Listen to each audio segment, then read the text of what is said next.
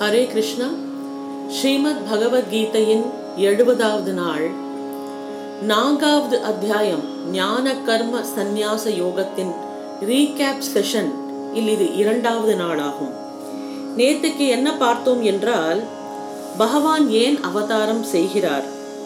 பகவான் என்ன சொல்கிறார் என்றால் என்னுடைய அவ்வப்பொழுது எடுக்கும் அவதாரங்களினால் உலகத்தில் தர்மமும் நீதியும் மறுபடியும் கைகோர்த்து கொண்டு கொஞ்சமும் பயமில்லாமல் சஞ்சாரம் செய்ய முடிகிறது.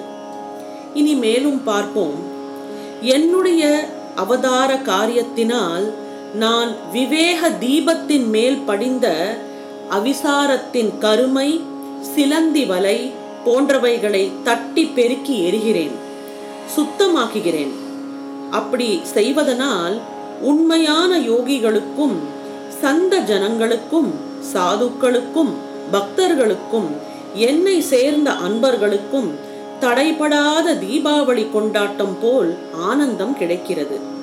முழு உலகமும் ஆத்மசுகத்தின் ஆனந்தத்தை வேதனையில்லாமல் கூட்டாக அனுபவிக்க முடிகிறது. உலகம் முழுவதும் எல்லா தர்மங்களின் பிரபையும் வீசுகிறது. பக்தர்களின் முகங்களில் சாத்வீகத்தின் ஒளி சுதந்திரமாக பளபளக்கிறது அடே அர்ஜுனா என்னுடைய அவதார மூர்த்தி உடல் எடுத்த உடனேயே எப்பொழுது வெளிப்படையாக தோன்றுகிறதோ அப்பொழுது பாவங்களின் இமாலய மலை உருகி போகிறது. புண்ணியத்தின் மனதை வசீகரிக்கும் சூரியன் உதயமாகிறது. ஒவ்வொரு யுகத்திலும் எனக்கு அநேக அவதாரங்கள் எடுக்க வேண்டி இருக்கிறது அது என்னுடைய யுக தர்மம் ஆகிறது. அது இந்த என்னுடைய யுக தர்மத்தை எவன் அறிகிறானோ புரிந்து கொள்கிறானோ அவன் பக்கத்தில் அவிவேகத்தின் அவிசாரத்தின் அதர்மத்தின் கருமைகள் அதிகமாகி தீர்வு காண முடியாமல் போனாலும் அதனால் அவன் மயங்கப் போவதில்லை. பகவானின் அனுகிரகம் வந்துவிட்டால் நமக்கு வந்து வாழ்க்கையில எந்த விதமான கஷ்டமோ துக்கமோ வராது என்பது இல்லை அர்த்தம். பகவானை நெருங்க நெருங்க நம்மளுக்கு கூடுதல் துன்பங்கள் வரலாம். ஆனால் அந்த துன்பங்களால் நமக்கு எந்த விதமான பாதிப்பும் வராது. அந்த துன்பத்தை நாம் நன்றாக சமாளித்து விடலாம். லங்கையில் அசோகவனத்தில் ஆஞ்சநேய சுவாமி தன் வாலில் நெருப்பை வைத்து கொண்டு லங்கையையே எரித்தார். வெளியிலேந்து பார்க்கும்போது ஐயையோ அவரோட வால்ல நெருப்பு எரிஞ்சின்னு இருக்கே அது அவருக்கு எவ்வளோ வேதனையை கொடுக்கும் அப்படி என்று நம்மளுக்கு தோணலாம். ஆனால் அந்த நெருப்பினால் அவருக்கு எந்த விதமான வேதனையும் வரவில்லை. ஏன்னா அந்த அக்னி அவரை சுடவே இல்லை. இந்த மாதிரி தான் ஒரு பக்தனோட துன்பம் இருக்கும். வெளியிலேருந்து பார்க்கும்போது ஐயோ அவங்க அவ்வளோ கஷ்டப்படுறாங்க மாதிரி இருக்கிறதே அப்படின்னு வெளியில இருக்கிறவங்களுக்கு தோணலாம். ஆனா அந்த துயரத்தினால அந்த பக்தனுக்கு எந்த விதமான தீங்குமே வராது. அந்த ஒரு பாதிப்பே இல்லாமல் அந்த பக்தன் இருப்பான். அப்படி இருக்கிற ஒரு தன்மை ஒத்தனுக்கு வருகிறது என்றால் அதுதான் ஈஸ்வர அனுகிரகம். விவேகி தர்மபாராயண மனிதர்களின் மனதில் ஒரு நிச்சயம் ஏற்பட்டிருக்கும். அது என்னவென்றால் பரமாத்ம பிரபுவின் புதிய மங்கள அவதாரம் எடுக்கும் வேளை சமீபத்து விட்டது. இப்பொழுது இருக்கும் நிலை கேவலம் விடியக்காலை பொழுதுக்கு முன்னால் இருக்கும் இருட்டுதான். இந்த மாதிரி ஒரு எண்ணம் அவர்கள் மனதில் வரும். ஒரு பக்தனின் மனதில் பகவானின் நெருக்கத்தை உணரும் தன்மை கட்டாயம் உண்டாகும். அர்ஜுனா நான் எந்த நேரத்தில் அவதாரம் எடுத்து வந்தாலும் என்னுடைய பிறவா தன்மை என்ற பிரம்ம நிலையில் எந்த ஒரு மாற்றமும் ஏற்படுவதில்லை. அது எப்பொழுதும் போலவே தான் இருக்கும். எந்த ஒரு காரியத்தையும் நான் செய்யாதவனாக இருந்த போதிலும் நான் மனிதர்களுக்கு காரியத்தை செய்பவனாகவே தெரிகிறேன். இந்த விஷயத்தில் எவன் என்னுடைய ஒட்டுதல் இல்லாமை என்ற நிலையை அறிவானோ அவனே இந்த உலகில் வளைய வரும் சிரேஷ்டமான முக்தன் ஆவான். முக்தர்களுக்கு கூட உலக விவகாரங்களில் ஈடுபடுவார்கள். ஆனால் அவர்களுடைய செயல்களில் கொஞ்சம் கூட அகங்காரம் இருக்கவே இருக்காது. உடலினால் வளைய வந்தாலும் அப்படிப்பட்ட முக்தன் தன்னுடைய உடல் என்ற பாவனையை ஒருபொழுதும் அதுக்கு வசப்பட மாட்டான்.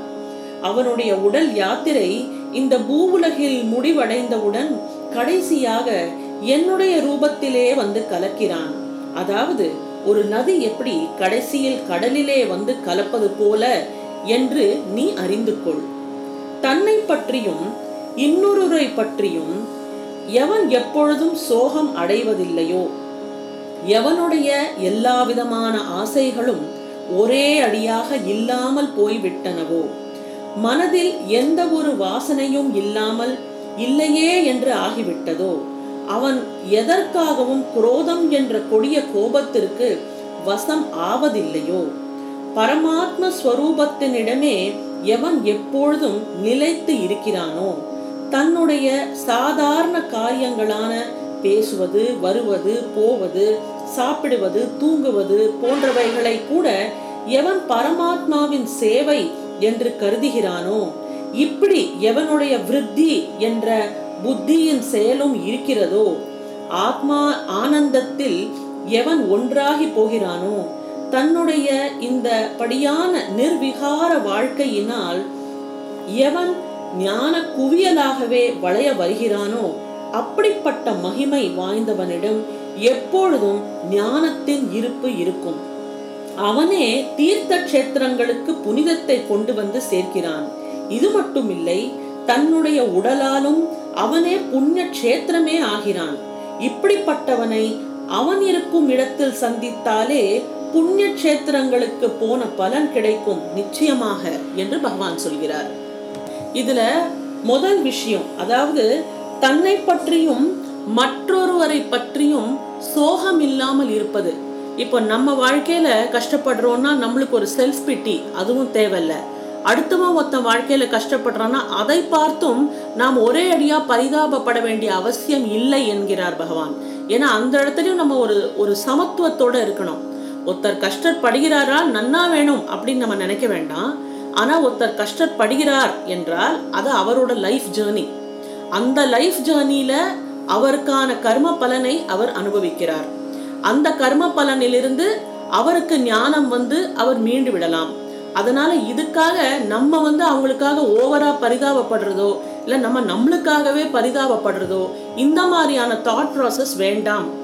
இரண்டாவது பாயிண்ட் எந்த விதமான ஆசையும் அவசியம் இல்லை ஆசைகளை துறந்து மனிதன் தன் கடமையை செய்ய வேண்டும். இதைதான் ஆரம்பத்திலிருந்து பகவான் சொல்லிக் கொண்டே வருகிறார். அதைதான் இங்கே மீண்டும் ஒரு முறை வலியுறுத்துகிறார். இங்கே சொல்லப்பட்டிருக்கும் இந்த குவாலிட்டிஸை எல்லாம் இன்னொரு வாட்டி கூட நம்ம கேட்டு பார்த்து புரிந்து கொள்ள வேண்டும். ஏனென்றால் இப்படிப்பட்ட முக்தன் வாழ்க்கையில் முடிவில் என்னுடைய சொரூபத்தில் வந்து சேராமல் வேறு எங்கே போய் சேருவான் என்று பகவான் கேட்கிறார். சூரிய கிரணங்கள் சூரியனோடு தான் இருக்கும் இல்லையா? இப்படிப்பட்ட ஞானியான முக்தனுக்கு எனக்கும் நடுவில் அதிகமான இடைவெளி இருப்பதில்லை. நாங்கள் இருவரும் ஓர் உயிராக இருக்கிறோம். நான் பூரண சந்திரன் என்றால் அவன் என்னுடைய குளிர்ச்சியான கிரணங்கள். அர்ஜுனா பித்தளையில் இருக்கும் களிம்புகளும் கரைகளும் ஒரு பாட்டாக நீக்கப்பட்டால் அது தங்கத்திற்கு ஈடாகவே ஜொலிக்கும் இல்லையா?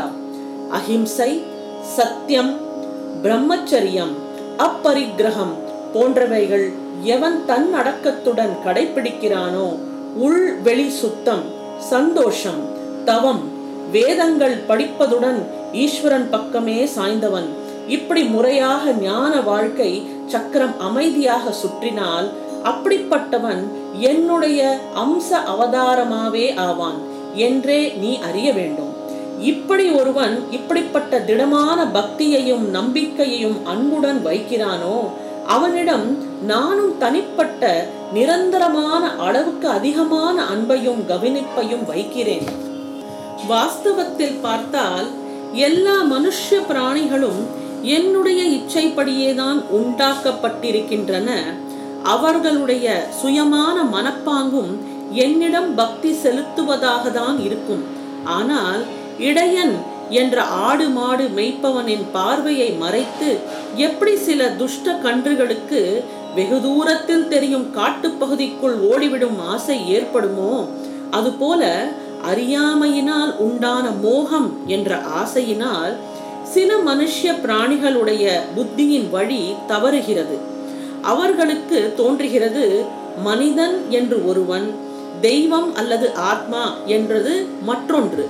அவர்கள் நினைக்கிறார்கள் நான் ஆலமரம் அரசமரம் அத்திமரம் வேப்பமரம் போன்றவைகளில் இருப்பதாக எண்ணி அவைகளை பக்தியுடன் பூஜிக்கிறார்கள். பார்க்க போனால் நாம் எல்லா இடங்களிலும் எல்லா பொருள்களிலும் தான் நிறைந்து இருக்கிறேன். சிலர் என்னை தாராள குணமுள்ள கணபதியின் உருவத்தில் பூஜிக்கிறார்கள். சிலர் என்னை பகவான் சங்கரன் என்ற உருவத்தில் பூஜிக்கிறார்கள். சிலர் துர்கை லக்ஷ்மி போன்ற பெண் தெய்வங்களின் உருவத்திலும் இன்னும் சிலர் ராமன் ஹனுமான் முருகன் போன்ற தெய்வங்களாகவும் பூஜிக்கின்றார்கள். உண்மையில் இந்த எல்லா தெய்வங்களுக்கும் நான் ஒருவனேதான் இருக்கிறேன். சில வேளை சந்தர்ப்பங்களை உத்தேசித்து நான் எடுத்த உருவங்கள் தாமற்ற எல்லாமும். உண்மையில் நான் நிர்குண நிராகார பெயரில்லாத சாஸ்வத பிறப்பு இல்லாத அஜ அவ்யய என்றுதான் நான் இருக்கிறேன். இதை நீ தெரிந்து கொள் அர்ஜுனா. இப்படியெல்லாம் அவர்கள் என்னை வேறு வேறு உருவத்தில் பூசனை செய்வது ஒரு பக்கம் இருக்க அவர்களது எண்ணமும் சரியாக இல்லையே. சிலர் ராமனும் ஹனுமானும் லக்ஷ்மியும் சிரேஷ்டம் என்கிறார்கள். சிலர் சிவனும் கணபதியும் கௌரியும் சிரேஷ்டம் என்கிறார்கள். இன்னும் பலர் துர்கையும் மகாகாளி தான் உயர்ந்தவர்கள் என்று எண்ணுகிறார்கள். ஆனால் இந்த எல்லா தெய்வ உருவங்களிலும் நானேதான் இருக்கிறேன் என்பதை அவர்கள் அடியோடு மறந்து விடுகிறார்கள். மனதின் அடி ஆழத்திலும் அவர்கள் இப்படி ஒருபோதும் நினைப்பது கூட இல்லை. அர்ஜுனா இது மட்டும் இல்லை பிறகு அவரவர்கள் இஷ்டம் போல பல பூஜா விதிகளையும் அவற்றின் அலங்காரங்களையும் படையல்களையும் அவர்களாகவே அல்லவா ஏற்படுத்தி கொள்கிறார்கள். அந்தந்த விதிகளின்படி அவைகளின் உபாசனைகளும் செய்கிறார்கள். அந்த உபாசனை வழிகளால் தங்களுக்கு எதிர்பார்த்த பலன்கள் கிடைக்க வேண்டும் என்று ஆசை வைத்து செய்கின்றனர். அவர்களுடைய இஷ்டப்படியே அவரவர்களுக்குடைய மன ஆசைகளையும் பூர்த்தி அடைகிறது. ஆனால் அது வெறும் அவர்களுடைய கர்மத்தின் ஸ்ரத்தையின் பலனே ஆகும். அவர்களுடைய தீவிர ஆசைகளும் கர்மத்தின் ஸ்ரத்தையுமே அவர்களுக்கு பலனை கொடுக்கும். பார்த்தா இந்த மனுஷ லோகத்தில் எப்பொழுதும் கர்மமே பலனை கொடுக்கும். இது எப்படி என்றால் பூமியில் நாம் எந்த தானியங்களை அல்லது பூ பழம் இவைகளின் விதைகளை விதைக்கிறோமோ அவைகளின் பலனை பூமி அநேக பங்குகளாக அதிகப்படுத்தி நமக்கு திருப்பிக் கொடுக்கும்.